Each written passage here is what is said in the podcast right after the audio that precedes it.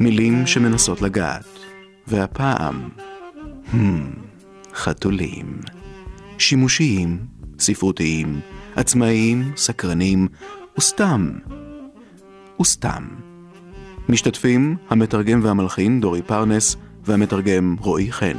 קטעי קריאה זוהר סדן. מראיינת ועורכת רודי קרן. Mungo Jerry and Rumple Teaser. We're a notorious couple of cats knockabout clowns, quick change comedians, tightrope walkers, and acrobats. We have an extensive reputation. We make our home in Victoria Grove. This is merely our center of operation, for we are incurably given to rove. לתת שם לחתול זה עניין לא פשוט, ואין זה כך סתם עוד משחק ילדים. תחשבו בוודאי שהצעתי דבר שטות, אך דרושים לו שלושה שמות חתול נפרדים. קודם כל, זה השם שנותנים בני הבית, כמו פטר, אוגוסטוס, אלונזו או ג'יימס, כמו ויקטור או יונתן ג'ורג' או ביל בייל, כולם בשימוש יומיומי והולם. אך שמעו, הוא זקוק גם לשם כלבבו, קצת יותר משונה, מקורי, מיוחד. אחרת כיצד הוא יזקוף את זנבו, או יזכור ספמותיו כשונר מכובד? שמות שכאלה, הן יש לי בצרור, כמו מנקסטרפ, קווקסו, או קוריקופט, כמו בומבלורינה, או אולי ג'לילור, שלא שייכים ליותר מאחד.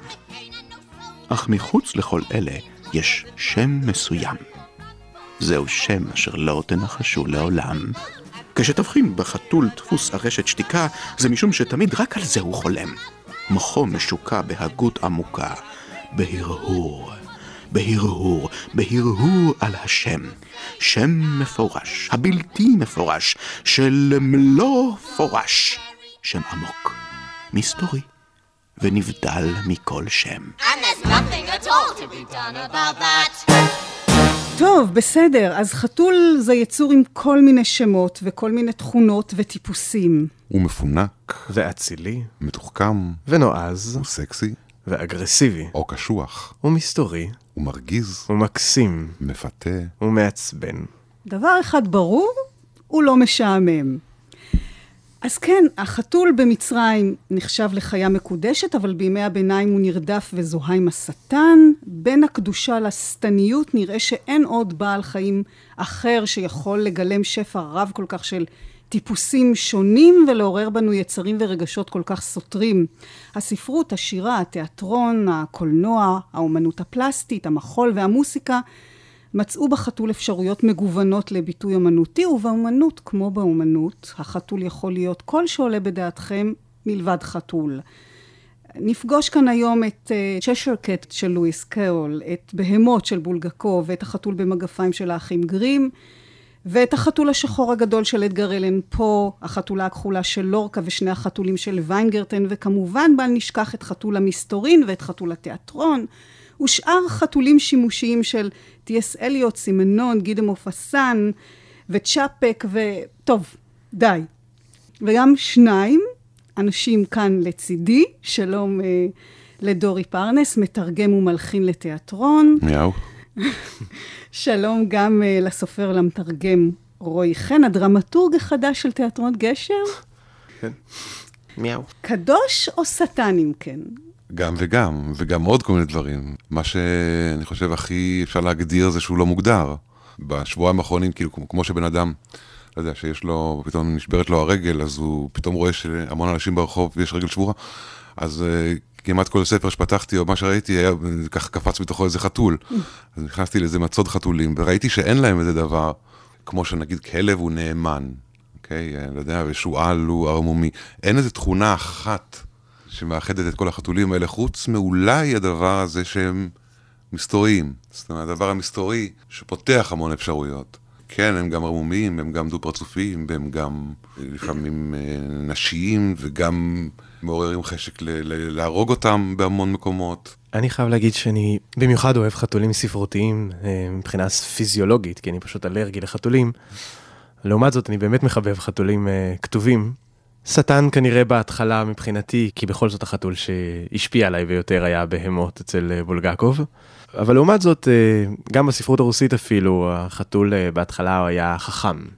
זאת אומרת, אותו המתוחכם, עממי, שתמיד ידע לפתור בעיות.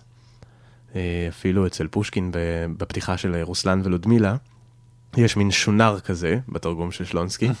זה הולך ככה. על חוף כימור, אלון צמרת, שרשר זהב על גזע שם, יומם וליל, אסיר שרשרת, יסוב שונר, תלמיד חכם. יפנה ימינה, שיר ישמיע, יסמיל, יסיח אגדות. וזה באמת החתול הרוסי הזה, שהוא פונה למקום אחד, משמיע שיר, פונה שמאלה, אה, מסיח אגדות.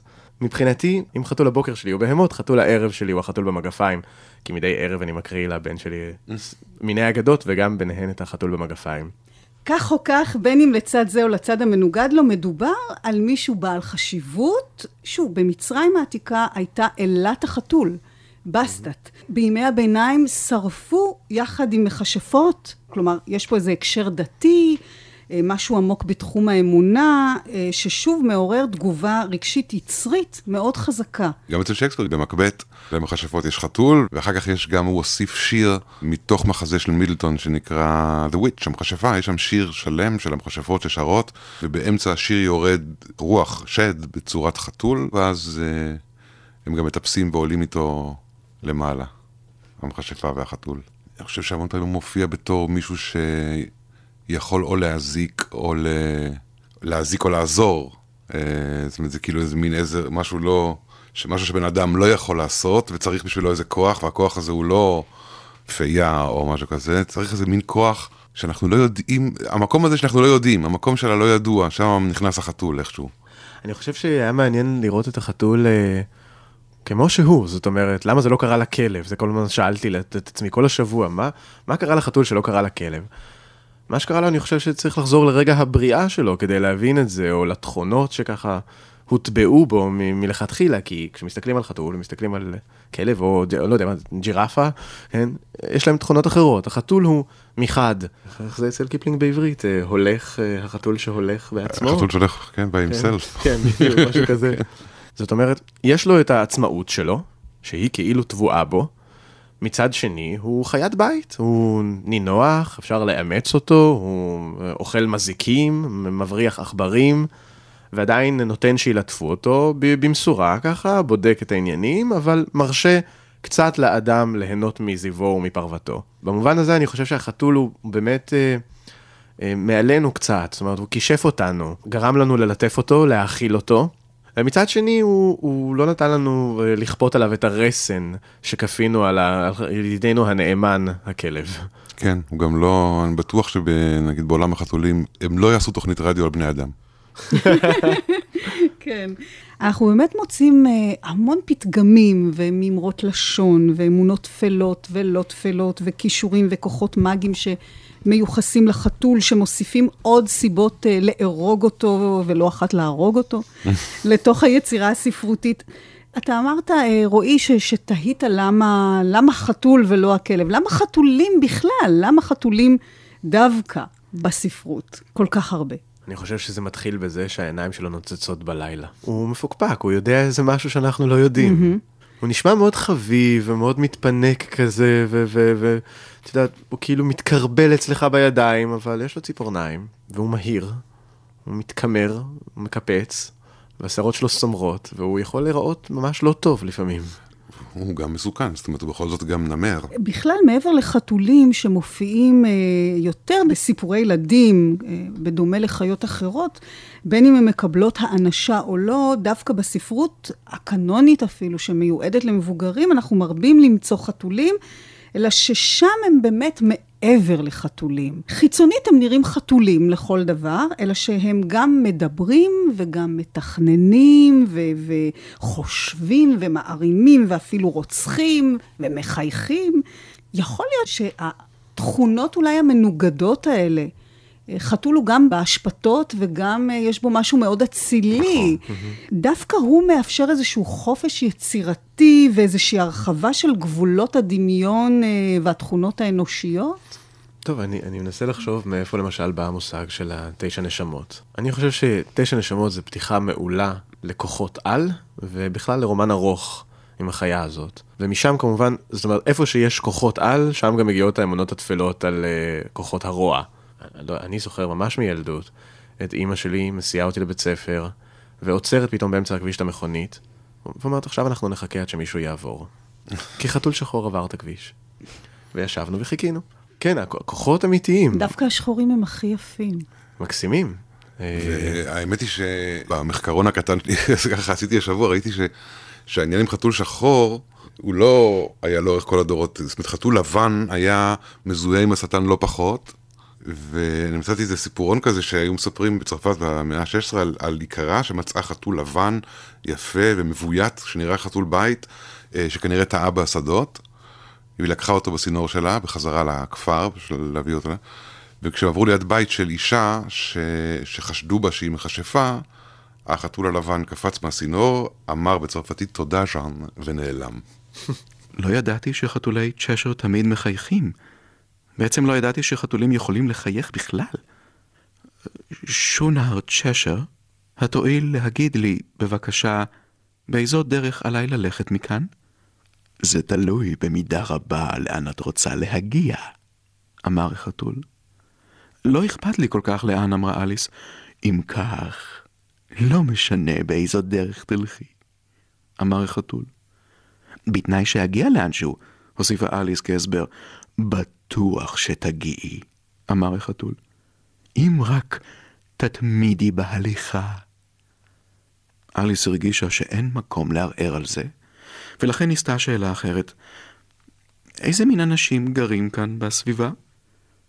בכיוון ההוא, אמר החתול מנופף בכפו הימנית, גר קובען, מסובב על כל הראש, ובכיוון ההוא, מנופף בכפו השנייה, גר ארנביב שמשתולל באביב, בקרי אצל מי שאת רוצה, שניהם מטורפים.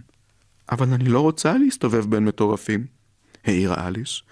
אין לך ברירה, אמר החתול. כולנו מטורפים כאן. אני מטורף, את מטורפת. איך אתה יודע שאני מטורפת? אמרה אליס. הו, זה ברור, אמר החתול. אחרת לא היית באה לכאן. אליס לא חשבה שזו הוכחה משכנעת בכלל. אף על פי כן המשיכה, ואיך אתה יודע שאתה מטורף? נתחיל מזה, אמר החתול, שכלב אינו מטורף. את מסכימה? נניח, אמרה אליס.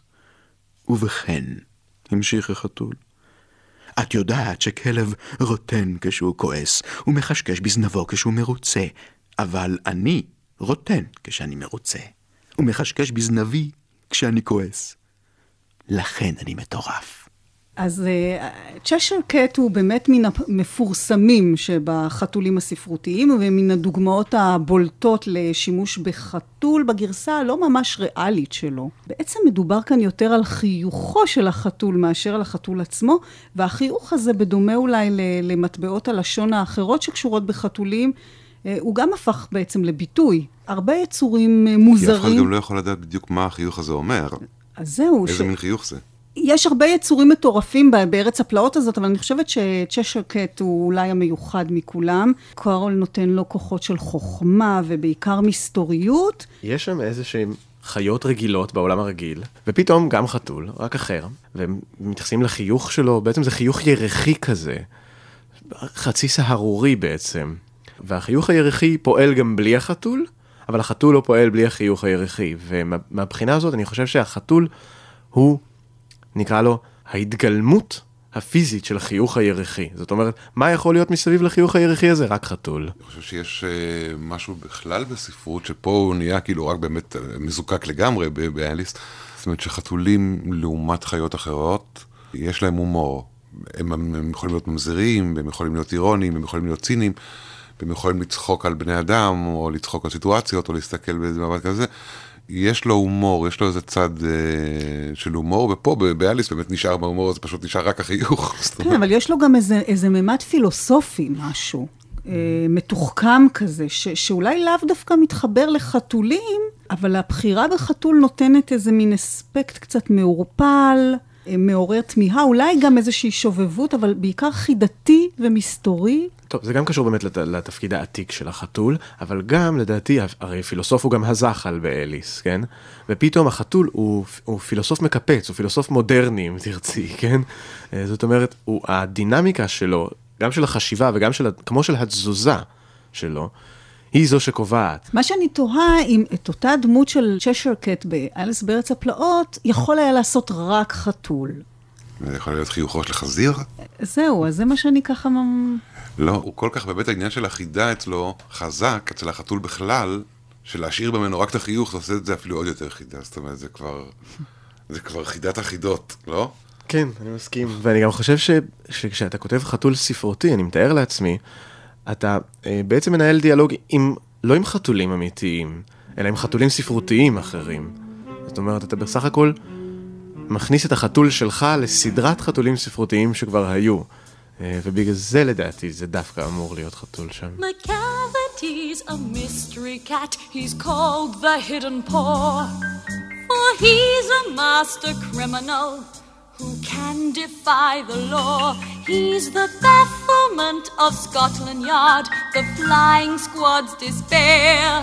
And when reach the scene of crime, McCavity's not there. כן, קרוי חתול המסתורין מתוך הספר של פוסום הזקן על חתולים שימושיים אה, מאת הסופר טי.אס. אליוט. זה ספרון אה, דקיק, אבל גדוש אה, ועמוס חתולים מכל הסוגים, חתולים בוהמיים, חתולי תיאטרון, שודדי ים, חתולים פרועים, עבריינים, גנבים, רוצחים. על מקוויטי הוא אומר נפוליאון הרשע. והספר הזה, כידוע, עובד למחזמר אה, קץ, שהפך ללהיט בלונדון וברודוויי. אה, מקוויטי הוא אולי האטרקטיבי שבהם. האמת שהדימוי הזה של החתול העבריין, אה, החתול הארס, מסתדר לנו מצוין. לא יודעת, מסתבר שגם לסופרים שלוקחים את החתול לא פעם לאפיון נועז, פורע חוק וסדר, וכמובן המסתורי, אנחנו יכולים למצוא לא מעט אה, דוגמאות לחתולים מן הז'אנר הזה. יש לכם השערה מאיפה זה הגיע?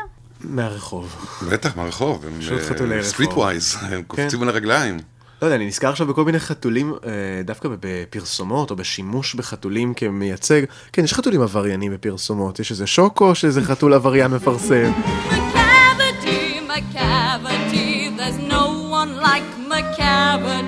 He's broken every human law. He breaks the law of gravity. His powers of levitation would make a fakir stare. And when you reach the scene of crime, the cavity's not there. בחדר האורחים על מדף האח, סמוך לקנקן של בדולח, ישב חתול שחור ענקי. בכפותיו החזיק פרימוס. Hmm, hmm, כן, כן, זה באמת מרשים, לחש אחד הנכנסים. לא משתולל, לא מזיק לאף אחד, רק מתקן פרימוס, אמר החתול, שהזעיף את מצחו בסבר פנים לא ידידותי. ונוסף על כך הנני רואה חובה לעצמי להזהירכם מראש, כי חתול הוא בעל חיים קדמוני ואסור בפגיעה. עבודה נקייה באופן יוצא מן הכלל. לחש אחד הנכנסים, ואילו אחר אמר בקול רם וברור, ובכן, נא לבוא הנה, חתול היפנוטי ואסור בפגיעה שכמוך. רשת המשי נשלפה והמריאה, אבל להפתעת הנוכחים, מי שהשליך אותה החטיא את מטרתו ולכד רק את קנקן הבדולח, שבו-ברגע נפל ונשבר בצלצול צלול. פספוס! צרח החתול. הידד! וכאן שם את הפרימוס שלו בצד ושלף מאחורי גבו בראונינג. החתול כיוון אותו מיד אל מי שעמד הכי קרוב אליו, אבל לפני שהספיק לראות, רשפה אש מידו של האיש, ויחד עם יריית המאוזר נפל לחתול ממדף האח בראשו כלפי מטה ונחבט ברצפה, לאחר ששמט את אקדחו וזרק את הפרימוס. הכל אבוד, אמר החתול חלושות, והשתרע בתנוחה מתפנקת בשלולית של דם.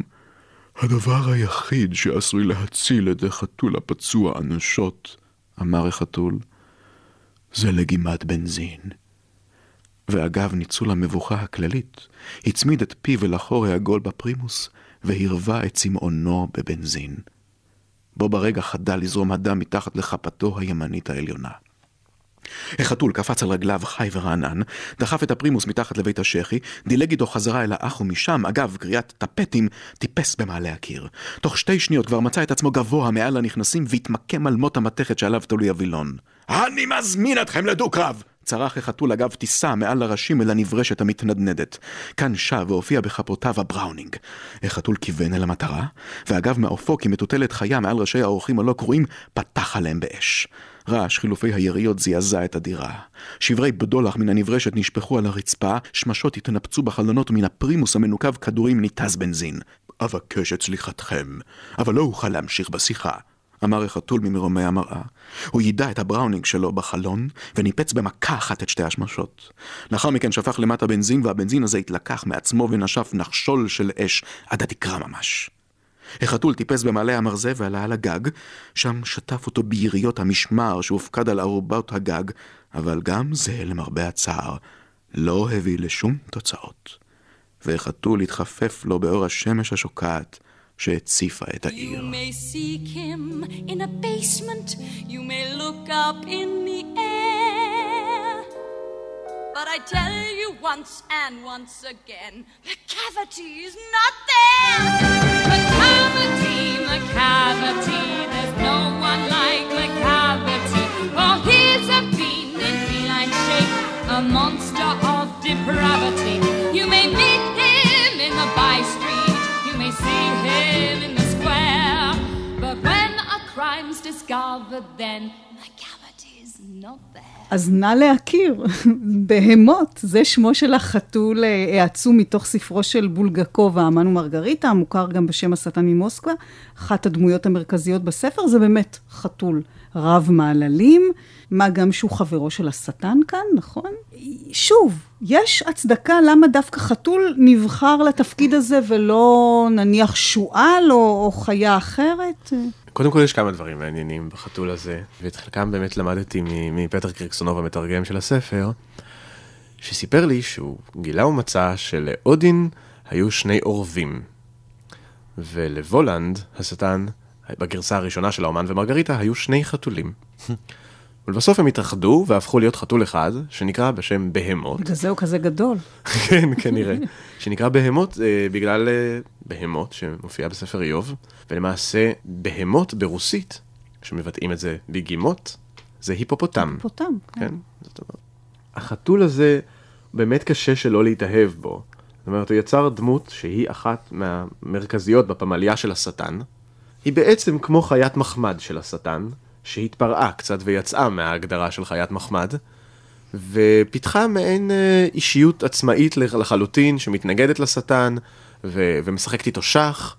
כמובן מפסידה, כי בכל זאת זה השטן, כן, לא צריך להיסחף, אבל החתול הזה הוא הדבר הכי, בוא נאמר מבחינתי, הכי שובה לב בכל הפמליה של השטן, שמורכבת מחבורה של נבלים רציניים כאלה משונים, מצחיקים יותר ופחות, אבל בהמות הוא באמת המקום שבו אנחנו רוצים להתקרב אל השטן. אז זהו, אז אני באמת תוהה, כי דווקא לגבי החתולים המסוכנים הללו, הקרימינלים האלה, הם גם שובי לב. זהו, הם חביבים עלינו במיוחד. אבל יש שוב, זה- להם חן ושרם שאי אפשר לעמוד זה בפניו. ההתאהבות בפורע החוק, זאת אומרת ההתאהבות באנרכיסט. אנרכיסט, כן. בדיוק, זאת המילה. כן. והעניין עם, ה, עם, ה, עם החתול אנרכיסט הזה, זה שהוא לא לגמרי אה, אה, חסר עכבות וחסר גבולות. יש לו איזו הגינות מסוימת בחוקים משלו. באמת כמו אצל, כמו אצל עבריינים אמיתיים. יש להם מין חוקי עבריינים כאלה שהם לא יעברו עליהם אף פעם, וכבוד עצמי, והוא רוצה להיות אלגנטי, והוא לא רוצה, למשל החתול בהמות, הוא לא רוצה שישבו אותו לחתול במגפיים. הוא אומר, מה, אני איזה חתול מאיזה ספר אגדות? מה אתה קורא לי חתול במגפיים? זה כשהוא חושב איך להתלבש לנשף. כן, אז הוא אומר, מה, מגפיים? לא. אבל, כן, אבל עניבה אני חייב, כן. בעצם יש לו משפטים אה, מאוד מאוד מורכבים. למשל, אה, משפט אחד אה, שמאוד הצחיק אותי, כשהשטן מתחיל ככה לכעוס עליו, הוא אומר, תפסיק עם הקשקשת המטופשת הזאת. אז החתול אומר, "אה, אני אשב, אבל עליי לחלוק על הגדרתך האחרונה, הוא קרא לו שרלטן עלוב. אה, דבריי כלל וכלל אינם מהווים קשקשת מטופשת, כפי שהואלת להתבטא בנוכחותה של גברת, אין שוב עבריין עם כבוד, אלא הם שרשרת של סילוגיזמים ארוזים בקפידה, שאותם היו מעריכים כערכם מלומדים כמו סקסטוס, אמפיריקוס, מרטיאנוס קפלה, ואולי, מי יודע, אפילו אריסטו בכבודו ובעצמו. זאת אומרת, הוא חתול מלומד. כן. שזה, כמובן, אותו חתול מלומד מפושקין. שוב, החתול הוא חתול בגלל סיבות מיתיות, זאת אומרת, כי הוא החתול המיתולוגי, בגלל סיבות ספרותיות, כי הוא בא מגתה, מאיוב, אבל גם מפושקין, שהוא החתול הקלאסי הרוסי דאז נגיד, והוא עדיין מלומד כמו החתול אצל פושקין. מה אבל מייחד באמת את, את בהמות אה, של בולגקוב על פני חתולים מכובדים, חכמים ומרתקים של יוצרים אחרים? קודם כל הוא מנוול אמיתי. הדמות שלו בנויה כמו דמות אנושית. הייתי אומר, יכול היה להיות גם לא חתול, ועדיין דמות מלאה, עגולה, עמוקה, עם uh, הגדים ומעשים מאוד מלאים. זאת אומרת, זה שיש לו איזה זנב מאחורה, זה לא הופך אותו פחות אנושי. מצד שני, זה שיש לו זנב מאחורה, זה מעט מעלה אותו על סתם איזה דמות של נבל כזה. כי דמות של נבל כזה באמת לא מעניינת אותנו. לעומת זאת, חתול נבל אנושי, הוא כבר הופך באמת להיות רב פנים, ובעיקר הופך להיות רב פנים בהשפעה שלו על האנשים האחרים, ששוב, רוצים ללטף, אבל מפחדים. המשיכה והדחייה, זה משחק על זה. הייתי אומר עוד משהו אפילו, שעכשיו אני חושב עליו, אם אה, לחיילים או, או לאנשי צבא יכול להיות איזה מין כלב מאיים כזה, זה מין רוטוויילר נובח, השטן כמובן לא ייקח לו דבר כזה, זה קצת בנאלי. הוא ייקח לו חתול. The trellis past repair. There's the wonder of the thing. My cavity's not there. החתול במגפיים יש רק באגדות, אומר בהמות, אה, וזה באמת אה, מעניין פה שחתול אחד מתייחס לחתול ספרותי אחר, והופך את עצמו אולי לממשי יותר. החתול במגפיים של האחים גרין מפורסם לא פחות, אולי אחד מן החתולים הראשונים שהספרות אה, גייסה לטובתה. והאמת שיותר מן העובדה שהוא חתול אה, במגפיים, זה שהוא חתול אמרגן כזה. הוא מסדר, הוא מתחמן, זה פרויקט שלם שם. כן. הוא... גם האפיון הזה, אגב, לגבי החתולים בספרות, די חוזר על עצמו. בכלל, המימרה הזאת שהחתול תמיד אה, נוחת על הרגליים, אה, נכונה לגביו גם במובן הסימבולי. הוא מסתדר, הוא חבר הסתדרות. שוב, חתול מנקה את עצמו. של עצמם, הם מפיקים של עצמם, בעיקר.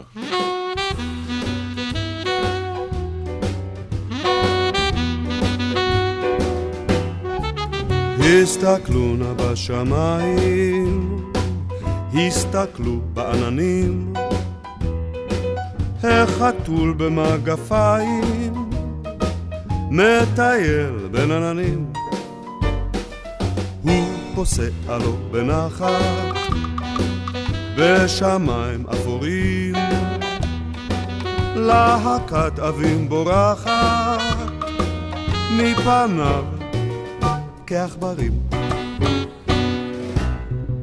על הגב פסים שחורים לו, הוא שקט ומנומס, ונדמה לי כן, החתול במגפיים של לאה גולדברג, לחן של חד-הורי, אה, מוזיקה ג'אזית כזאת, כן, אה, וזה מעניין, אם אנחנו קצת מדברים על מוזיקה, אה, גם במחזמר קץ, גם השיר שיוני רכטר הלחין של חלפי על שלושה חתולים, הולכים ל- לכיוון הג'אזי. הקול ג'אזי, החתול ג'אזי.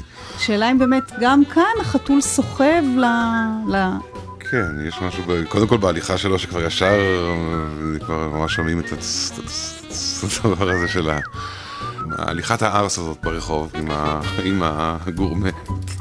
עננה אליו ניגשת, ולוחשת על אוזניו עוד מעט ירד פה גשם, ותרטיב את הזנב.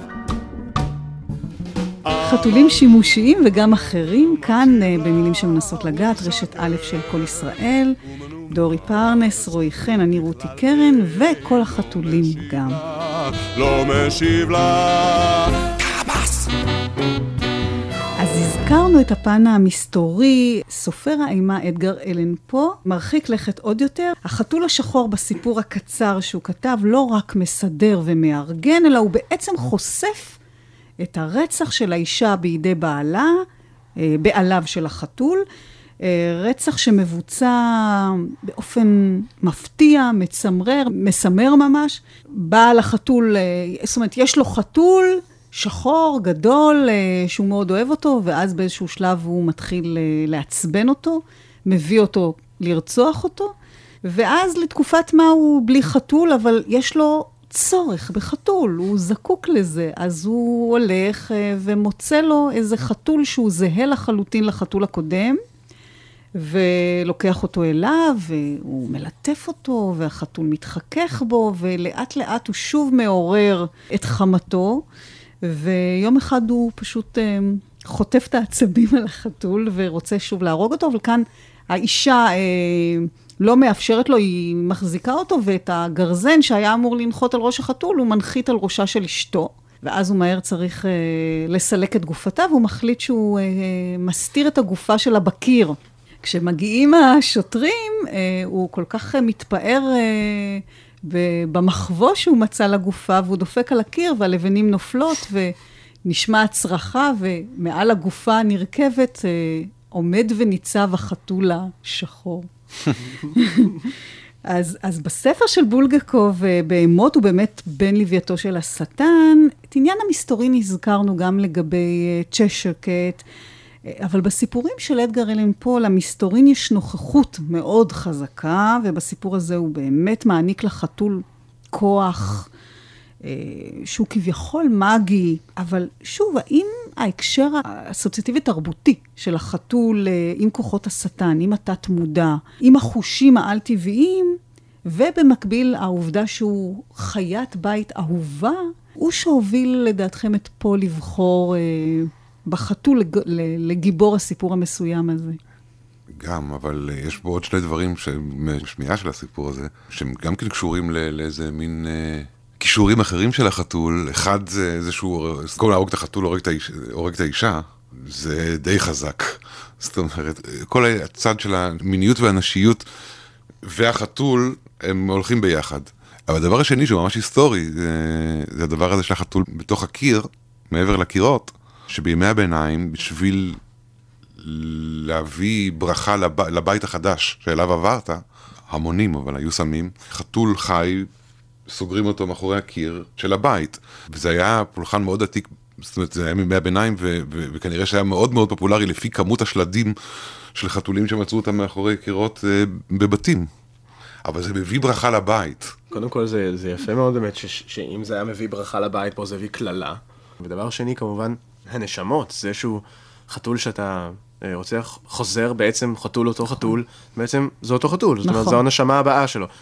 בוא נאמר כך, הוא יקבור אותך לפני שאתה תעיף אותו מהבית. כן. אה, או הוא יפליל אותך במובן הזה. אני אולי בהזדמנות הזאת אה, אתן לכם ארבעה מתכונים, עצות שימושיות בוא נגיד. זה מהמאה ה-16, שאם שברת יד או רגל בנפילה, אה, מומלץ למצוץ דם מזנב כרות של חתול. אוקיי, רשמתי. עכשיו, דלקת ריאות, בשביל להתרפא מדלקת ריאות, מומלץ לשתות דם מאוזן של חתול ביין אדום. חשוב לדעת. נגד כאב בטן, אני מדגיש נגד כאב בטן, מומלץ לערבב ביין הפרשות חתול. ואם אתה רוצה כוחות אה, על-טבעיים, אז uh, לאכול מוח של חתול, אבל רק בתנאי שהוא עדיין חם. כן, זה חשוב שזה יהיה טרי, זה נכון. כן, לא במיקרוגל, לא זאת. אומרת, אני מקווה שהמאזינים הספיקו לרשום. בדיוק. אגב, בסיפור הזה של אדגר אלן פה עולה גם האמביוולנטיות, התחושה האמביוולנטית, יותר נכון, אה, שגם היא שבה וחוזרת לגבי מה שהחתולים מעוררים בנו, לגבי היכולת שלהם לגרום להתנהגות שלנו, שהיא מצד אחד באמת איזו היקסמות אה, ומשיכה ורצון ללטף, ובמקביל, ואפילו בו זמנית, כעס. אה, לעתים אפילו לא מוסבר עד כדי תשוקה... תאוות רצח. רצח. תאוות רצח זה אני השבוע ממש מצאתי בהמון המון מקומות, כולל בספר מאוד מאוד מדהים שנקרא טבח החתולים הגדול, על uh, מאורע אמיתי שהיה בפריז ב-50 שנה בדיוק לפני המהפכה הצרפתית, של uh, פועלים שעבדו בבית דפוס והיו משוכנים בתנאים מאוד מאוד גרועים, בעוד שהחתול של האדונים קיבל תנאים מאוד מאוד טובים. באיזשהו שלב היה איזה מין התפרצות כזאת של כל פועלי בית הדפוס שרצו ברחובות ותפסו כל חתול שהיה וערכו בהם כאילו טבח איום ונורא והם תלו אותם ושרפו אותם והם עשו חזרה גנרלית למהפכה הצרפתית על חתולים. אני גיריתי אותו, והוא גירה אותי. שכן אני אוהב ומתעב אותם, את בעלי החיים המקסימים והבוגדניים האלה. אני נהנה לגעת בהם. להחליק בידיי את שיער המשי החורק שלהם, לחוש בחום שמתחת לשיער הזה, בפרווה הנהדרת האצילית. דבר אינו מתוק יותר. דבר לא מעניק לאור הנאה עדינה יותר, ענינה יותר, נדירה יותר מגלימתו החמימה והרוטטת של חתול. אבל היא מחדירה על אצבעותיי אותה גלימה חיה, תשוקה מוזרה ועזה לחנוק את היצור שאני מלטף. אני חש בחשק שיש לו לנשוך ולשרוט אותי. אני חש בו ונדמה לי שהחשק הזה כמו מין נוזל עובר אליי. אני חש בו בקצות אצבעותיי בפרווה החמה הזאת, והוא מטפס. מטפס בעצביי לאורך כל עבריי עד הלב, עד הראש. הוא ממלא אותי. זורם באורי, גורם לי לחשק את שיניי, ותמיד, תמיד בקצות עשר אצבעותיי אני מרגיש את הדגדוג החי והקל הזה שחודר ופולש אליי. ואם היצור מתחיל, אם הוא נושך אותי, אם הוא שורט אותי, אני תופס בצווארו. אני הופך אותו ומשליך אותו הרחק כמו אבן קלע, במהירות ובאלימות כאלו שלא מאפשרות לו להחזיר לי. המשפט הכי מזעזע זה אומר, וכאשר הוא מת, מת לחלוטין, בעודו חם עדיין, ניגשתי למשש אותו ומשכתי בזנבו. עכשיו, כל הדברים האלה הם לא איזה מין הזיות של אה, אה, סופר חצי מטורף, זה בא על איזה מין... אה, חתולים שיחקו תפקיד נורא נורא חשוב מימי הביניים והלאה בקרנבלים והילולות, עינוי חתולים. זאת אומרת, הדבר של עינוי חתולים היה משולב בחגיגות, היה קוראים לזה פרלשה, לעשות את החתול. הגרמנים קראו להילולות האלה, שאחרי חתונות הם קראו לזה קאצן מוזיק. כנראה בגלל הצווחות של החתולים המעונים. אז זהו, אולי זה שוב אותו שילוב של הצד השטני עם הצד הקדוש. תראי, חתול, זה, זה קצת כמו אצל uh, תינוקות, אם שמתם לב, גם חתולים, ברגעי uh, שמחה מוגברת כזאת, מרוב התלהבות הם מתחילים לשרוט. זאת אומרת, הם רוצים לחבק וללטף, אבל הציפורניים נשלפות מתוך איזו תשוקה כמעט. Uh, ואני חושב שזה מאוד אנושי, הרצון לחנוק מתוך אהבה. אה, אתה חושב שאנחנו רוצים לחנוק אותם מאהבה. אני חושב שיש באהבה אלמנט אדיר של חנק, כן. אתה מתקרב, מתקרב, מתקרב, מתקרב, עד שפתאום זה נהיה צפוף, אבל כן. רוצחי חתולים, העניין של לרצוח חתול קיים פשוט כל כך המון. לא, פשוט זה קיים כל כך המון עכשיו. בספרות. בספרות, כן. זאת אומרת, מופסן זה דוגמה אחת. אחרי זה קראתי שלשום, אה, במה שנקרא בעברית פרנסואה ראש גזר, שם פרק החתול, שזה פשוט, הוא מתאר איך, איך ראש גזר הלך והרג את החתול. ואצל פוגל, בחיי נישואים. יש קטע מדהים, זהו בדיוק מדבר על אותו סוג של משהו בלתי נשלט שגורם לך את אותו החתול הזה שליטפת, להמשיך את הלטיפה mm. עוד צעד אחד. כן. הניגוד הזה, אגב, מתלבש עבור מופסם באופן מושלם כשהוא בא לעשות משוואה בין החתול לאישה. אחרי שהוא גומר לתאר את כל הסיפור הזה על, על, על החתולים ואיך שזה גורם לך, הוא מעביר את כל הסיפור הזה בפסקה הבאה ומראה אותו דבר על נשים. זאת אומרת, כן. הוא אומר, וכנ"ל גם האישה. נשים שבוחרות להתחכך בנו באהבה, כשהן פותחות את זרועותיהן, מגישות את שפתותיהן, כשאנו מחבקים אותן בלב הולם.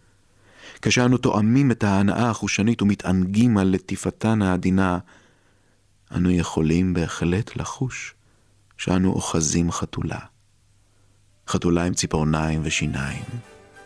חתולה בוגדנית, ערמומית, אויבת, אוהבת, שתנשוך כשהיא מתעייפת מנשיקות. What's new, pussycat? Whoa, whoa, whoa! What's new, pussycat? Whoa, whoa, whoa, whoa, Pussycat, pussycat, I've got flowers and lots of hours to spend with you. So go and powder your cute little pussycat nose. Pussycat, pussycat, I love you. Yes, I And your pussycat eyes. What's new, pussycat? Whoa, whoa, whoa. What's new, pussycat? Whoa, whoa, whoa.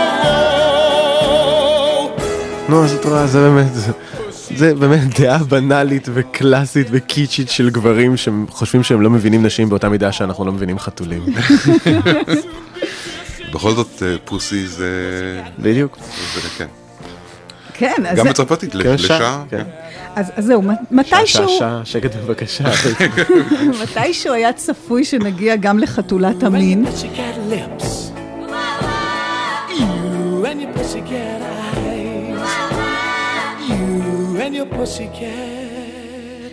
וחתולת מין זה יותר, אני חושבת, ביטוי, אבל האמת שבספרות, אה, אני חושבת ש, שכמעט ולא נעשה שימוש בחתול. בחתולה כן. בהקשר הזה. אה, למעט אולי במחזה של טניסי וויליאמס, כן, חתולה אפשר על גג אני של. פח לוהט, ש, שבאמת טוב, עוסק. במתח מיני ו- ו- ובזהות מינית, והדמות של מגי, אה, מגי החתולה, כפי שהיא מכונה, בגלל המיניות הבולטת שלה לצד האימפוטנציה או ההומוסקסואליות של אה, בריק, בעלה. טוב, אז- החבר'ס הם גם מאוד קולניים, החברים, כשהם אה, בעניינים. כן, אבל מעט מזה אה, נמצא בסך הכל בספרות, ובכלל, גם אם יש גוון חושני לחתולים הספרותיים, הם, הם רובם כאמור חתולים זכרים, ו- וזה טעון הסבר.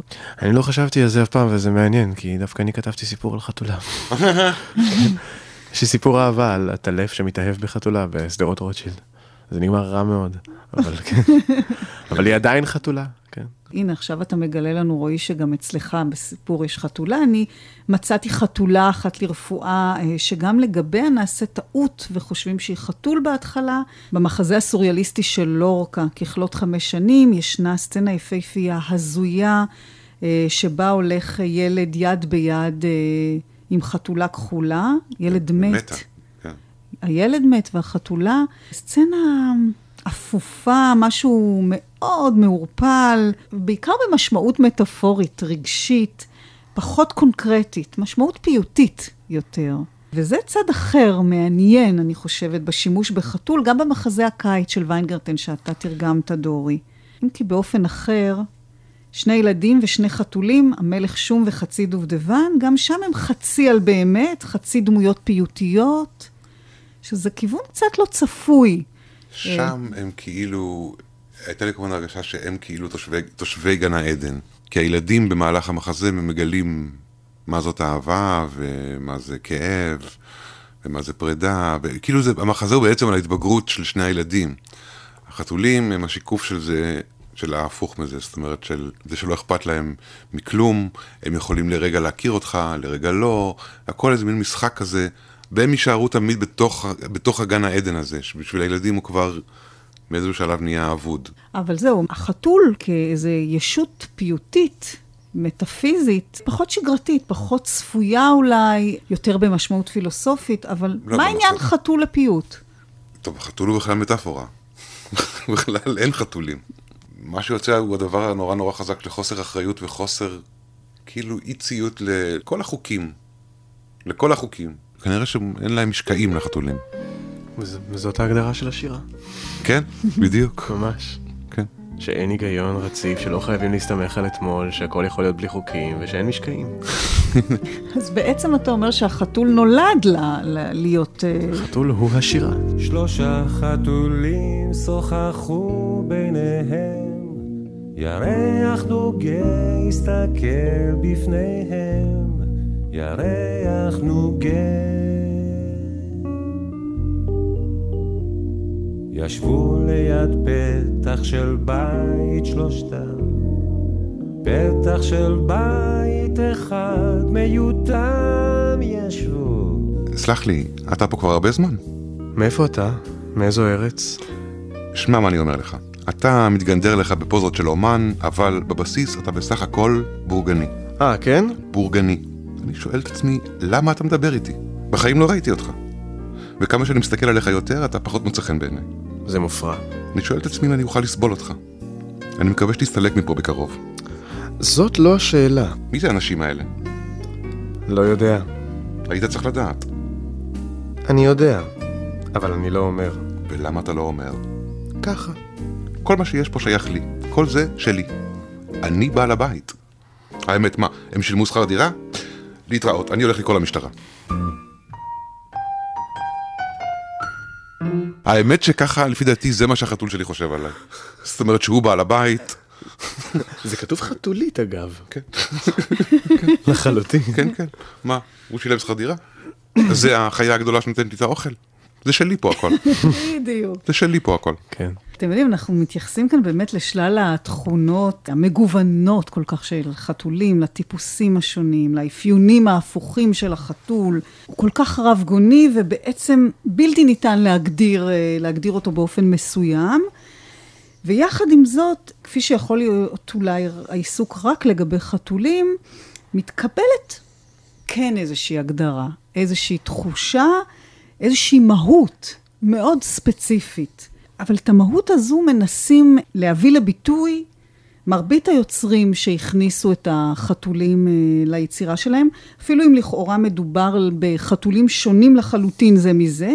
העברנו אה, שלושתנו את השבוע האחרון בהחלפת סיפורי חתולים, ולכל המאזינים שבוודאי אה, מצאו ויודעים על חתולים ספרותיים נוספים, אין ספק שיש עוד המון שלא יכלו אה, להיכנס לתוכנית שלנו היום. נזכיר איזה חתול, איזה חתול עברי אחד אצל צ'ניחובסקי, בלביבות יש חתול גם כן של הזקנה, של הזקנה גיטל. ועין הלל. כן. חתול אה, שחור כזפת ולבן כסיד, שמתחלפים ביניהם.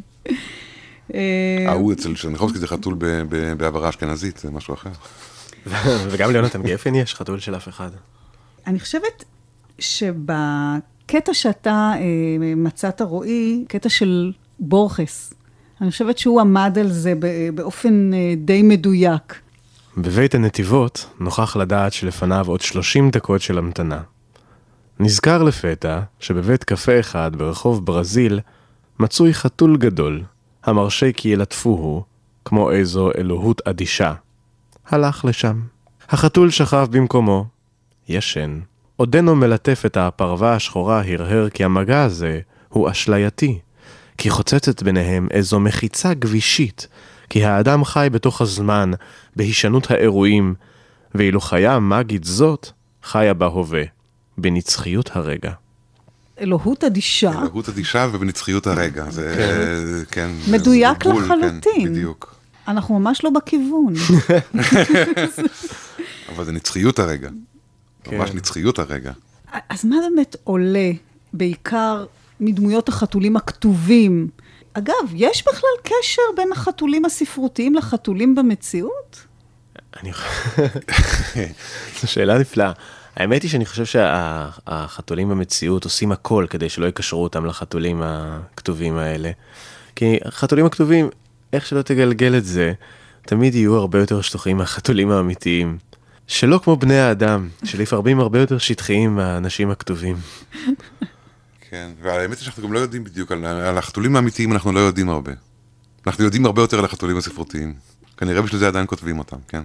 אז עד כאן סוגים של חתולים, עכשיו אתם כבר מבדילים קווי אופיים המסוים, בלי מורה דרך מדופלם, ודאי עלה בדעתכם שהם דומים לי ולכם, ולטיפוסים מן הסביבה, שוני דפוסים של חשיבה, כי יש בריאים ומשוגעים ויש טובים ויש רעים, חלקם שפיר, חלקם נלוז, אך את כולם אפשר לחרוז. פגשתם בעסק ומשחק, למדת שמם המדויק, דרכי טיפול בית הגידול, אך איך תפנה אל החתול? וכאן צריך לומר אגב שהחתול אינו כלבלב. כלבים שמפגינים רוב כוח, נושכים מעט, מרבים לנבוח. כן, לכלבים בסך הכל אפשר לומר יש אופי זול. לא לפקיני כאן רמזתי, או לכל שד כלב כה פנטסטי, רק טפח לו תחת הסנטר, או את כפו תנענע, מיד יצהל ויקרטע, כזה מין חברותי וכסיל, ולכל ברכה ישיב בגיל. ושוב אזכיר, לחסוך בלבול, כלב זה כלב. חתול הוא חתול. לחתול אומרים, יפה החוק, אם לא דיברו איתך, תשתוק. לי יש דעה שונה עליו, שכן צריך לפנות אליו, אבל אף פעם אין לשכוח שהוא שונא קרבה בכוח. לפני שהחתול יואיל לראות בך ידיד מועיל, יש צורך גם בכעין תוספת, כמו למשל עוגת קצפת. ופה ושם לסעודה אוסף קוויאר או פשטידה, צלי פסיון, ממרח סלמון, חתול חתול וטעמו. וכשתתיידד עמו, תוכל סוף סוף לקרוא בשמו. אז זהו זה, כלת הבול, וכך פונים אל החתול. You ought to ask Mr. Mistopheles, the original conjuring cat. אז עם מה נותרנו איפה? עם גרר. רק עם... מיהו. יאו. The greatest magicians have something to learn from Mr. Mistopheles' conjuring turn. And we all say, Oh, well,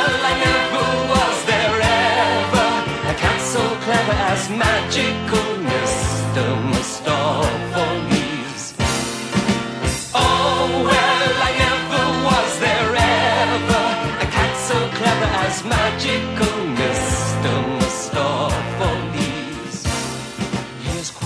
בתוכנית מילים שמנסות לגעת שמענו רב ושיח על חתולים בספרות. השתתפו המתרגמים רועי חן ודורי פרנס, קטעי קריאה זוהר סדן, ראיינה וערכה רותי קרן. He is equally cunning with dice. He is always deceiving you into believing that he's only hunting for mice. סליחה, ואתה, כלומר אה, כבודו, האם כבודו הוא אותו חתול שעלה לחשמלית? זה אני. נעים לשמוע שפונים לחתול בנימוס כזה. משום מה לחתולים אומרים בדרך כלל אתה, אם כי שום חתול מעולם לא שתה עם אף אחד כוסית חברית כזאת שאחריה מתנשקים ועוברים לי לשון אתה. משום מה נדמה לי שכבודו הוא לא כל כך חתול. Oh, well, I never was there ever a cat so clever as magical Mr. Mistopheles. His manner is vague and aloof. You would think there was nobody shyer, but his voice has been heard on the roof when he was curled up by the fire, and he's sometimes been heard by the fire when he was about on the roof. At least we all heard that somebody heard, which is incontestable proof of his singular magical powers. And I've known the family to call him in from the garden for hours when he was asleep in the not long ago, this phenomenal cat produced seven kittens right out of a hat. And we all say, Oh, well, I never was there ever a cat so clever as magical Mr. Mustafa Lee.